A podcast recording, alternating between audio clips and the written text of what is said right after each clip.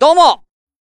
えー、トイレで台をするときに、えー、普通の人よりも多分、紙を多く使うからか、いつも詰まらせてしまうので、えー、流す前に、レバーをちょっとだけ動かして、ちょろちょろちょろちょろちょろって水を出して、その水でペーパーのに水分をめっちゃ入れてから一気に流す、シュンシスカスです。おはようございます。えー えっとですね。先週なんですけども、あのー、ね、えー、先週、まあ皆さん連休あったと思うんですけれどもね。えー、まあ僕は、まああの、木曜日の朝に夜勤が終わって、まあそっからなんですけれども、まあ木曜日の夜、まあ夜勤終わって朝ごめ終わった後寝まして、えー、夜から、まあ向こうの家行ったんですけども、あのね、あの9月のね、21日がね、えー、先週の金曜日に当たりますかね。はい。えー、彼女の誕生日ででしてね。えー、それでですね。まあ、それはいいんですよ。それはいいんですけれども、あの、向こうの家族がね、こっち来てたんです、東京に。もともと実家は福岡なんで。えー、お姉ちゃんと、えー、お姉ちゃんの旦那さんとお母さんで3人でね、えー、東京に木、金、土と来てたんで、え、まあ僕は木曜日は寝てたんですけれども、金曜日と土曜日に、え、その、あの、家族のなんかね、えー、イベントごとみたいなことですよね。えー、それを、えー、行ってきたんです。あの、なんで、もう完全にめちゃくちゃ疲れたんですよ。ま正直なところ。うん。これま何回でも朝ごめでね、何回も言ってるんで、まあ僕がね、あの、その家族の、向こうの家族との触れ合いにすごく気を使うっていう話はまた今度ね、あの、過去回聞いていただければと思うんですけれども。あの、今回は、えー、なんかね、お姉ちゃんと、その彼女はね、サンリオピューロランドに行ったことがないからっつってね、金曜日は、えー、朝の10時にサンリオピューロランドに行き、朝10時だよ、まず。早いでしょ？朝10時に起きるんじゃない朝10時にサンリオピューロランドに行くんですよ、多摩センターに。え、あのー、あそこの家から多摩センターまで2時間かかるんで、8時の電車乗んなきゃいけないの。ね？うん。まずその段階でもしんどいんですけど、で、えー、ピューロランドに行き、ピューロランドであす、まあ、いろいろやって遊んで、えー、まあ僕もほんと小さい頃しかピューロランド行ってなかったんで、あれなんですけれども、サンリオピューロランドね、思ってたよりも大人が楽しめるというか、あの、僕はやっぱちっちゃい頃に言ってた話なんですけれども、小さい頃はなんかもっとすっげえしょぼいイメージあったんですけども、今はなんかどっちかって言ったらその子供向けっていうよりも、どっちかって言ったら大人向けな、なんでイベントじゃないですけれども、なんか多くて、ショーだったりとかがね、えー、結構多い、えー、感じになってますね、サンリオピューロランド。ね、見たのがですね、えー、サンリオピュロランドの、なんか、まあ、ステージとか舞台のショーがあって、それ見たんですけど、その時やってたのね、あのー、かわいい歌舞伎つって、あ、あのキティちゃんとか、えー、ポムポムプリンとかが、歌舞伎やるんすよ。どんなコラボレーションやねんっていうね。うん。歌舞伎、歌舞伎と、えー、サンリオが融合した、そんなショーを見てた。結構面白かったですよ。でもまあ、一言で言うんだったら、あれは歌舞伎っていうよりも、ちょっと宝塚、あ、宝塚、宝塚ですか？あのー、歌劇団の、あの、感じにすごいね、近かったんですね。でもまあ、あのー、すごいね、しっかりしてたんでね、あの、良かったですよ。まあ、桃太郎歌舞伎をやってましたけどね。なんか、なんだろうな。あのー、普通に、あの、ぬいぐるみって、ぬいぐるみじゃないね。ごめんね。えー、キティちゃんとか、えー、えー、なんだろう、あの、プリンとか、あとよくわかんない白いや、白い綿、綿みたいな、うん、化け物と、あのー、なんだ？ペンギン、ペンギン、めっちゃ目がでっかいペンギン？うん。ペンギンの化け物が、だけじゃなくて、あの、化け物だけじゃなくて、あのー、ちゃんと人間もね、ちゃんとアクターさんがいて、人間の人もやってる。で、踊りも入ってったりとか、盾もあったりとか、最後はまあ、なんかダンスあったりとかしててね。あの、見ててすごく楽しかったですけれどもね。あの、あと一個ね、あの、サンリオピルランド、あ、これはなるほどなって思ったのが、もう完全な室内なんですけれども、室内の一番大きなホールですかね。中央広場みたいなところに大きな木が立っててですね。えー、そこはまあ、ぐるっと一周できるような感じになってるんですけど、そこでね、昼間にね、あの、大きなパレードがあるんですよ。えー、あれですね。ディズニーランドで言うとエレクトリカルパレードみたいな感じなんですけども、あの、そんな感じのがあるんですよね。で、昼にやってて、それにバーって人が集まってて、で、やったんですけども、室内だから、すごいね、あの、電飾がね、すごく綺麗なんですよ。はい。本当にあの、エレクトリカルパレードじゃないですけど、すごいなんかたくさん電飾が光ってて、もその、フロア中、のね。うん。で、なんかみんな、それ、それこそそのアクト、エレクトリカパレードみたいな感じでみんな踊ったりとかしてね。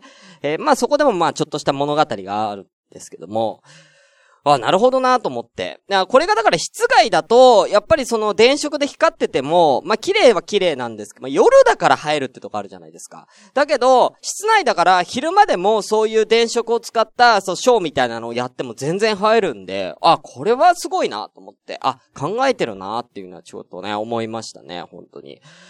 あのー、あと一個ね、やっぱ室内でそんなにでっかいショーを、あの、中央広場でやっちゃうもんだから、その時間1時から13時から13時半ぐらいまでは、あのー、他のアトラクションとかはもう全部多分止めてますね。一旦多分アトラクションとかを全部休止してみんなこのショー集まってねみたいな感じで多分やると思うんですよ。室内だと逆に音がさ、反響しちゃうからあんな大広間でブワーってあんでっかい音でさ、音楽鳴らしてやってたら多分他のアトラクションとかに影響出ちゃうから、だから多分全部止めてるんでしょうね。あれね。はい。なんで、まあ、あ、やっぱりそうなんだ。食べ、あの、ク、クルーズさん。確かに食べるところ以外閉めてたね。やっぱりそうなんだね。いや、他どうしてんのかなって。あれ一個気になるのがさ、その閉めてる間、待ってる人っているのかな？そのアトラクションに、一番なんか人気のアトラクションが、その日平日だったにも関わらず25分ぐらい待ち時間あったんですよ。で、ちょっと、こあの、並んでる人いたんですけども、あれ、ショーの時って、あそこで並んでる人たちも、あの、一旦並ぶのやめるんですかねそれとも、ショーの最中でも一応、あの、アトラクションに並ぶ整理、整列する許可はあるんですか？許可降りてるっていうか。整列して、してもいいですよ。で、まあ、アトラクション止めてますよ、みたいな感じなのかな。どっちなのかなと思って。うん。あと次、次乗りたいなっていう、次乗れるのに、ショーのために待たされた人一番かわいそうじゃない？ショーのためにだってさ、ショーのためにずっとそこで待ってるんだけど、ショーは見れないわ。ね、場所的にショーは見れないわ。えー、乗り物を待たされてるわ。ね、次なのに、みたいなね。そういったのってどうやって対応してんのかなっていうね。僕はもうショー見てたんで、その人たちがどうしてたのかっていうのは全然わかんないんですけどね。あ、人気ないやつは番号をもらってたよね。あ、整理番号配ってるんですでもね、それね、25分待ちで人気だからね、一番人気のやつ。なんかボート乗るやつね。うん、あれ、どうだったのかな？って思いますけどね。まあそんな感じでね、サンリオピューロランド、えー、行きまして、で、その後に、えー、新宿に行って、えー、新宿の、あの、謎解きタワー、えー、東京ミステリーサークルに、えー、行ってきまして、家族がね、そういうのみんな好きなんでね、えー、行きまして、そこで、まあ、いろんな謎解きを、いや、結構空いてたんだよね。すぐ入れた。いろんなアトラクションというか、あのー、脱出ゲーム。うん。今、今ね、平日ね、すごい空いてるから、まだ行ってない人ね、おすすめですよ。全然入れるから。はい。おすすめです。はい。めっちゃ楽しかったです。それはめっちゃ楽しかったんですけどね。今ね、あの、サバンナの高橋さんがコラボやってるね、えー、トイレからの脱出っていうね。トイレに閉じ込められてトイレからの脱出っていうね、えー、やつをね、二人でやるんですけどもね。それが、あのー、個室に入らされるんですけども、自分とも、もう一人、二人一組でやるんですけど、もう一人も別のトイレに入ってて、隣同士のトイレに入ってて、で、お互いのコミュニケーション取らないと、あの、脱出できないっていう。だから、あの、最初の方は、あの、上、上に、上空いてるから、上で、あの、そっちなんて書いてあります？みたいな。うん。一応なんかこっち謎解きこういう指示あるんですけど、そっちなんかこの、なん、あの、車の模様のやつどっかにありますとかってお互い声かけながら脱出しないといけないっていうね。えー、やつですけどね。はい。で、そこであのね、あのー、ちょ、ちょうど雨降ってたんで、僕傘を、その、なんだ、ビニールに入れてたんですよ。よく傘さえビニールに入れるやん。で、そのまんま、そのトイレに入ったんですよ。そしたら、あのー、あまりに、あのー、ちょっと、お、お腹痛いお腹痛いっていう演技をしながら入ったもんですから、ね、僕も一応ね、あの、みんなを盛り上げなきゃいけないんでね、他の家族を盛り上げるために、あの、お腹痛いお腹痛いって言って入ったら、あの、勢い余って、傘でジュって、傘でジュってこう、傘の先端を地面にジュってやっちゃって、そっからあのー、思いっきり、その、溜まってた水が漏れまして。あの、おもらしみたいになっちゃったね。うん。床がおもらしみたいになっちゃった。ね。で、あのー、店員さんってかいるから、店員さん呼んで、あ、すいませんつって、すいません、ちょっと、あの、漏らしちゃったんですけど、あの、おもらしみたいな、すいません、みたいな。うん。うんこしに入ったはずなのに、うんこしに入ったはずなのに、おしっこ漏らしちゃったみたいな現場にね、なっちゃってね。あの、重くそ、あの、店員さんに笑われましたね。うん。シュンシスカスの朝からごめんね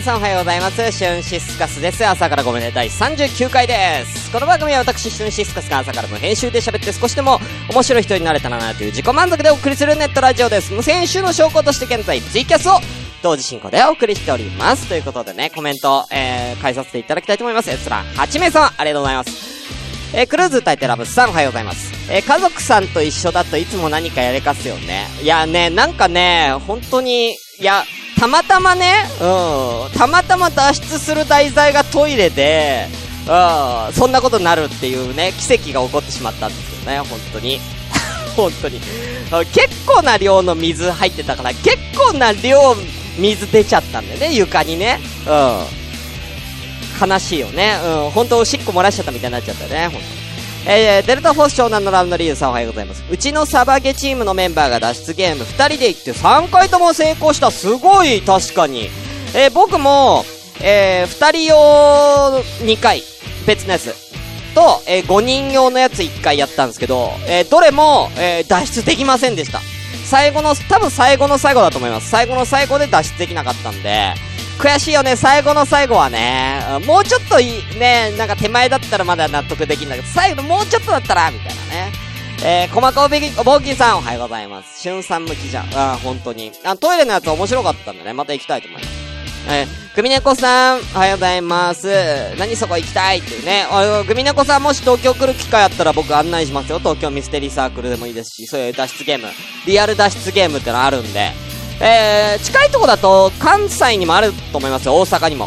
はい、あると思うんでね、ぜひ行ってみてください。はい。えー、お後は、しのちゃんおはようございます。え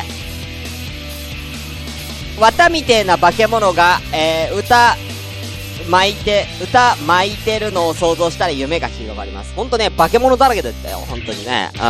うん。猫の化け物にね。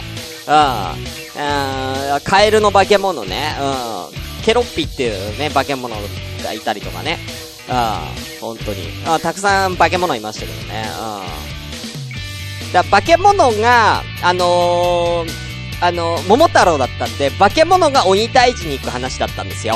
だからもう、どっちが化け物かわかんねえ。うん、鬼は人がやってたんです。アクターさんがやってたんです。だからもうどっちが化け物かわかんねえよ。ってなってたっけね、本当にね。はい。えー、ご飯美味しくない。あ、そうなんだね、ピューロランド。はい。えー、おと、えー、みまさんおはようございます。えー、いや、きついよ、ということでね、朝6時はきついよね。あ、なつきちゃんわとおはようございます。ということで、えー、こんなもんですかね。おわともしいらっしゃいましたら、よろしくお願いします。あー、会長、ナマステ、いらっしゃいませはい。ということでね、今日話したいことたくさんあるんで、もうサクッと行きましょう。行ってみましょう。それでは本日も行きましょう。せーの。ごめんなさいやっへい今日30分で終わるか？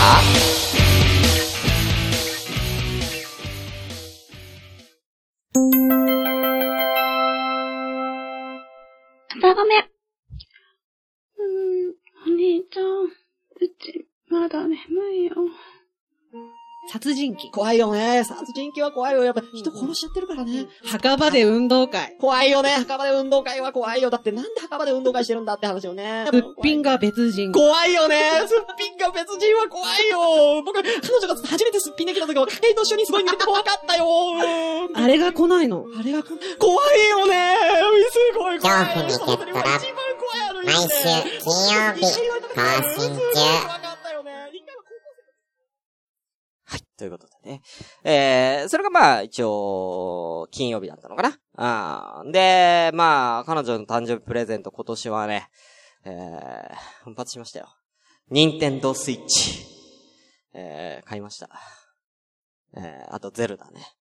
4万。高いよあ、でもね、あの、面白いね、ゼルダ。あ、ちょっとこの話すると長くなっちゃうから、ちょっとゼルダの話また今度しよう。うん。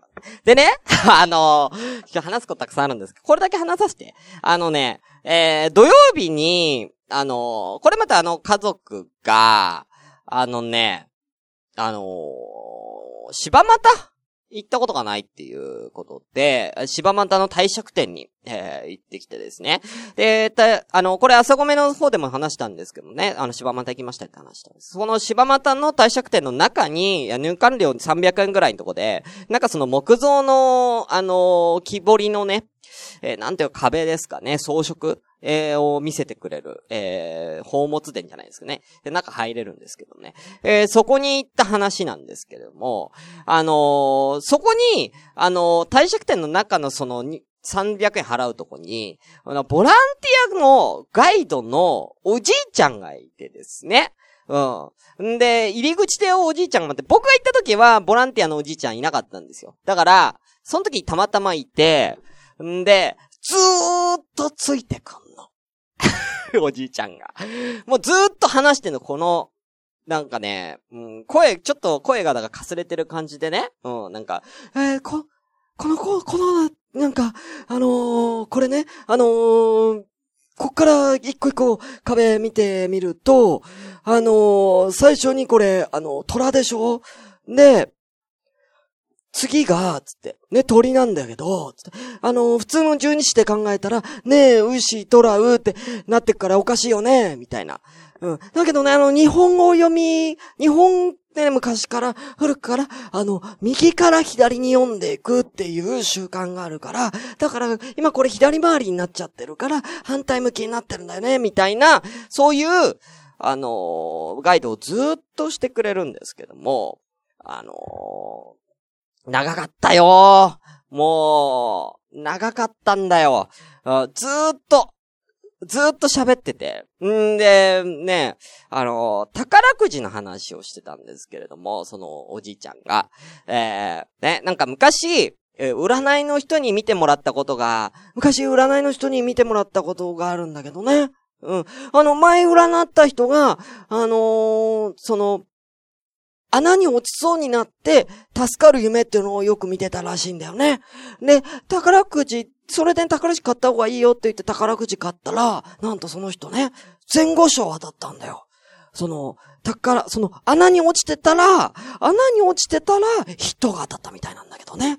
あのー前後賞が、落ちそうになって助かったから、前後賞が当たったんだよ。で、あのーあなたどうですか？って言われたから、あの、僕、あの穴によく落ちる、落ちますって言ったら、その占い師さん、あなた宝くじ買った方がいいよって言われたからね、あのー僕ね、あの、そんなにお金、そんないらないから、もし当たったらあの、あなたに半分あげますって言ったんだよね。うん。そしたら、実際あの、宝くじ買ったらね、なんとね、数字が一個全部ずれてたんだよね。いやー、あそこで本当に、あそこで本当に半分あげますって言ったら違う半分あげちゃったみたいでね。全部一個ずれで当た、なっちゃってたね。本当にね、あんなこと言わなきゃよかったよ。って引き笑いした瞬間に、ボーンってなったんですよ。お 落ち着いたっていうね。うん。えっていう。そのボーンっていうのほんとたまたまのボーンよ。ずっとそんなお寺のボーンなんて、ね、そんなずっとならんやんか。たまたまその時間に多分何かきっと、ってかなんかあって、ボーンってなったんですよ。うん。その瞬間俺、あの、笑ってはいけないの気分になりまして、えーめっちゃ、あのー笑いそうになった。うん。それ以外にもね、ちょっとおじいちゃんね、めっちゃ面白かったんで、うん、もう、これずっとおじいちゃんついてきて、ずっと話してるから、もう何か面白いことあんじゃないか、何か面白いことあんじゃねえかっていろいろね、あの、ちょっとおじいちゃんの話聞きながら、あの、今日ちょっと話したいことたくさんあるんですけども、ちょっと時間がもう、え、一個だけいい？一個だけいい？もう一個だけいい？でね、あの、床歩いてたら、床になんかちょっと猿の模様みたいなのがあって、もう本当にそれ、木のね、えー木目でこう、猿みたいになってんだけど、それをなんかね、あのーね、ここ歩いてたらね、ここほら見て、あのー猿の模様みたいになってるでしょ？これ僕も気づかなくてね、あの、あの、ちっちゃい子にね、あの、おじいちゃんあの、猿踏んじゃダメだよ、お猿さんかわいそうだよ、って言われて、お、本当だね、つって、ここに猿がいるね、つって、これ、よく見てでもね、これね、普通の木目じゃないんだよね。これよく見たらね、多分ね、大工さんとかがね、いたずらでこういう遊びでね、遊び心でね、こう、なんか犬の模様、あの、猿の模様みたいにね、やってるんだよね、って言いながら、あの、猿重くさ歩きながら踏んでたっていうね。お おじいちゃんがね、言い終わった瞬間にね、ちょぼって猿普通に踏んで、踏みながら歩いてた。ね。踏んじゃダメって言われてたやん、つってね。直後に踏んだやつね。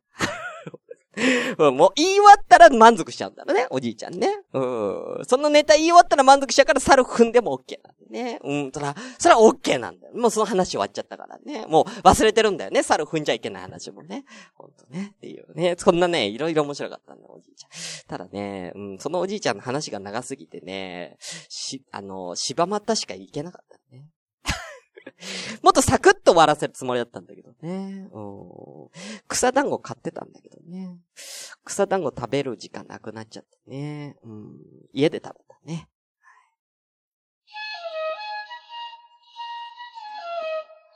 ラジオ朝からごめんねでは随時皆様からお便りを募集中でございます。メールアドレスは asakra アンダーバー go これ、お便りなんて来ねえんだよいつも言ってるのお便りも来ない。ハッシュタグも来ない。ね？ハッシュタグも来ないし、LINE アットみんな登録し、新しい人登録した ?LINE アット IRD2807J 登録、登録、登録してよシュンシスカスの朝からごめんね。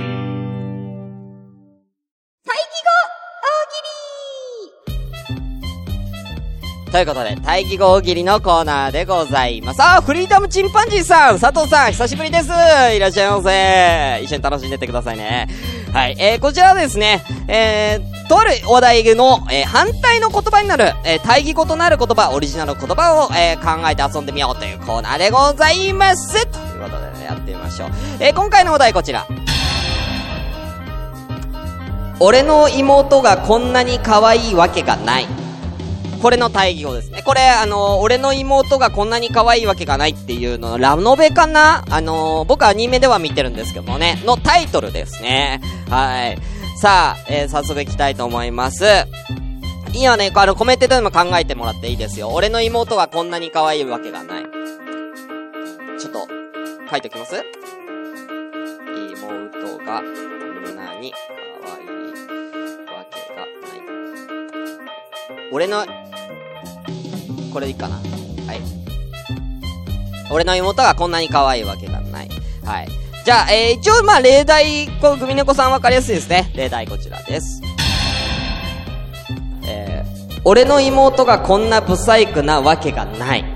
まあ、あのー、ストレートに行くとこういうことですね。うん。ストレートに行くと、えー、可愛いの男をブサイクに変える。まあ、これが一応ストレートな、えー、回答になってますね。はい。まあ、なんかもう半回答でいいんじゃないですかね。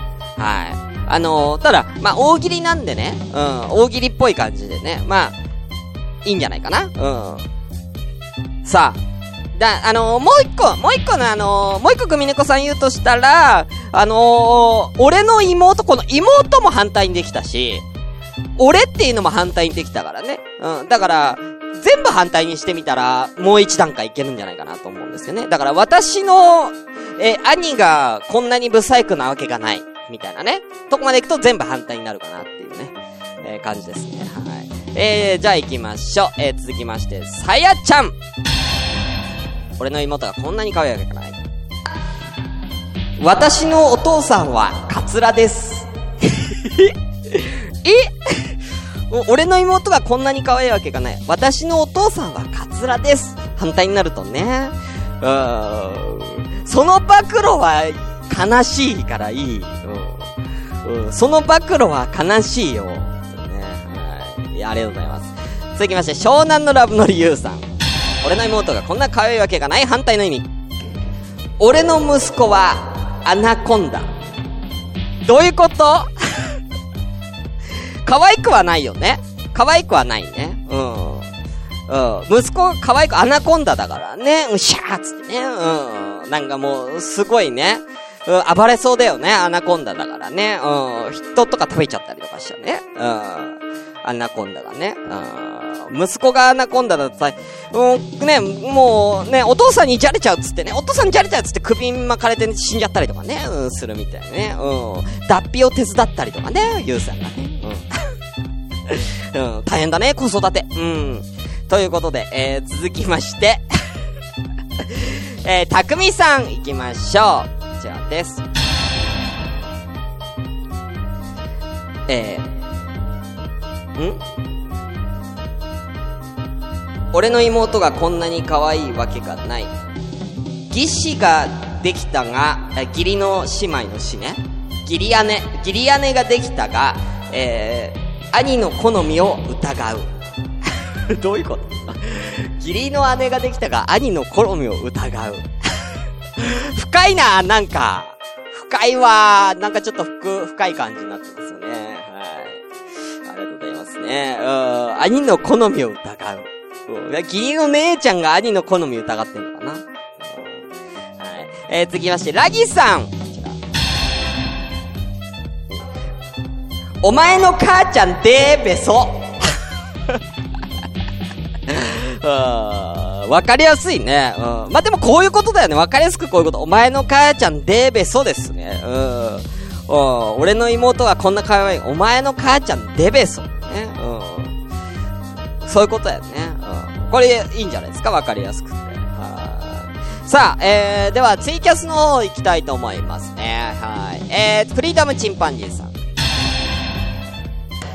お前の彼女がそんなに可愛いわけがないこれはよくあるね。うん。え？っていう、え、え？っていうね。うん。美女と野獣的なこと要はね。うん。で、逆に、あの、女の子が、女の子、可愛い女の子が歩いてて、えーその彼氏も、かっこよかったら、まあ、納得する、ししますけどね。うん。あの、か、歩いてて、女の子めっちゃ可愛いのに男そうでもないやついたら、ちょっと腹立ちますよね。腹立ちますけどね、私ね。うん。うん、別の、なんか、どうせ金だろ？みたいな、うん、そういうね、そういうとこちょっと考えちゃうね、僕はね。うん、闇が深いんで。はい。あーお金だろっつってね。うん。はい。これは、もう、俺、みんなこう思ってると思う。みんな思ってると思うよ。美女と野獣、美女と野獣の、あのカップル見ると、あ、顔以外の別の要因、金かっていうね。うん。絶対思ってるから、これみんな。さあ、えー、ということで、続きましては、えー、みまさん。お前の弟かわいいなあー、いいですね。えこれは、女の子が言うパターンだったね。すごいいいですよね。うん。違う匂いがする。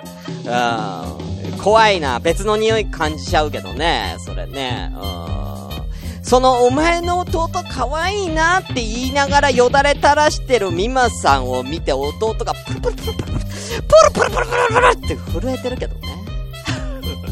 チワワの、あの、アイフルのチワワの震え方してると思うんでね。うん。ちょっとあんまりそういう目線送るのやめてくださいね。はい。はい、ということで、えー、お後、えー、コマ工房銀さんからもいただいてますね。行きましょう。太鼓ああ、無情。どういうこと？俺の妹がこんなに可愛いわけがない。待機語。ああ、無情。うん。だ、要は、本当に可愛くなかったっていうね。うん。俺の妹がこんなに可愛いわけがないっていうのは、あの、可愛いから実際。俺の妹が可愛いから、可愛い、こんな可愛いわけないだろ、本当は。っていう感じだからね。うん。あれはあのー妹が可愛いからそれで、いや、ほ、嘘嘘。俺の妹ってこんな可愛いわけないから嘘だよ、つって。いうやつだから、うん。本当に可愛くないパターンね。ああ、無情ってことでね。うん。化け物だったんだね。うん。うん。ホフ、ホフ、ホフゴブリンみたいなね。うん。俺の妹はホフゴブリンだったのかなうん。なら無情だわ。うん。だってもう、色違うもん。肌の色違うもん。ホフゴブリンって、あの、緑だもんね。うん。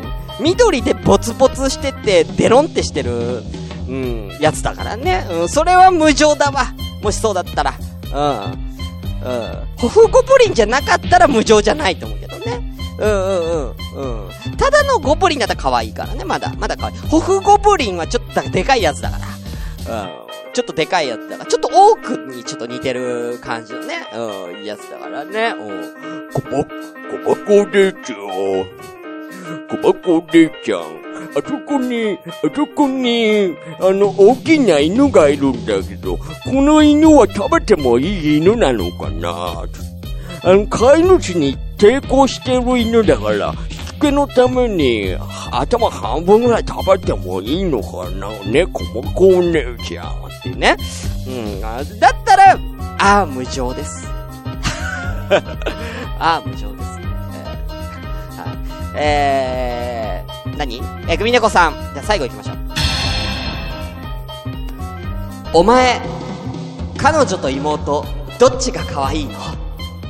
これね、言われたいね。このシチュエーションになりたい、俺は。うん。彼女と妹どっちが可愛いの？みたいなシチュエーション、ないわー。ないわー、そういうの。うーん、あるんですか？本当に。なんか。ん妹、さあ、そう聞きたいんだよ。めっちゃ可愛い妹を持ってるお兄ちゃんでもいいし、あのめまあ、お、女の子の気持ちはわかんないんだけど、女の子の場合はお兄ちゃんの方がいいのかな？めっちゃかっこいいお兄ちゃんを持っている妹とか、なんか、そこになんかああいうアニメみたいな展開ってあるのかどうかっていう、ね。気になって仕方ない。あ実際どうなのっていうね。うん。男の人に聞きたい。だからめっちゃ可愛い妹さんがいる男の人が、お兄ちゃんどうだったのっていうね。うん。だんだん可愛くなってく、中学生、高校生、だんだん可愛くなってく妹を見て、お兄ちゃんは何か思うとこないのかみたいな。めっちゃ聞きたいんで、ちょっとこれ聞いてる人で、もしいたら、ちょっと、教えてください。本当にね。うん。はい。ねえ。僕はね、弟なんでね、ないんですけどね。はい。ということで、どうだったでしょう？かこんな感じでね、終わりたいと思います。えー、以上、待機後大喜利のコーナーでした。今日も30分過ぎたね。安定だね。シュンシスカスの朝からごめんね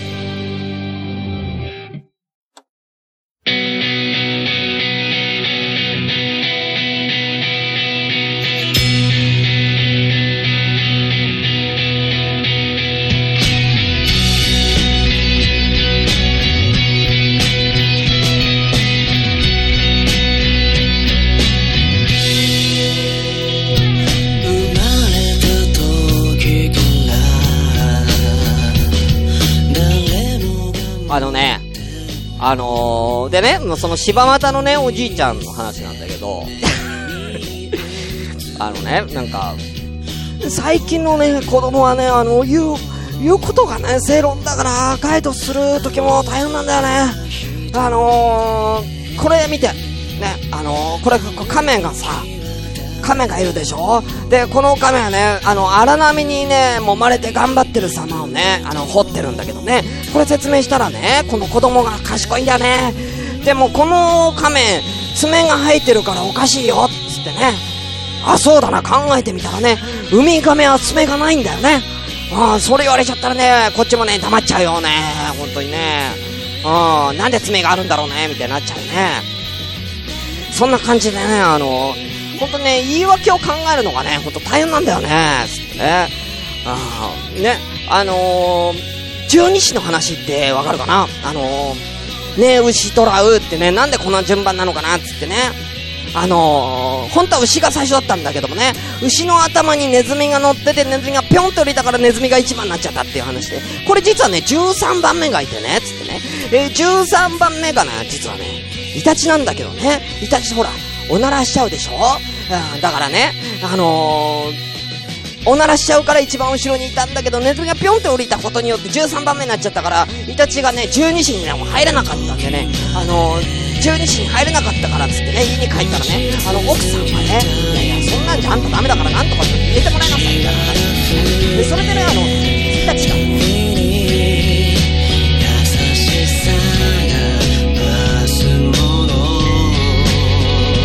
気になったでしょ？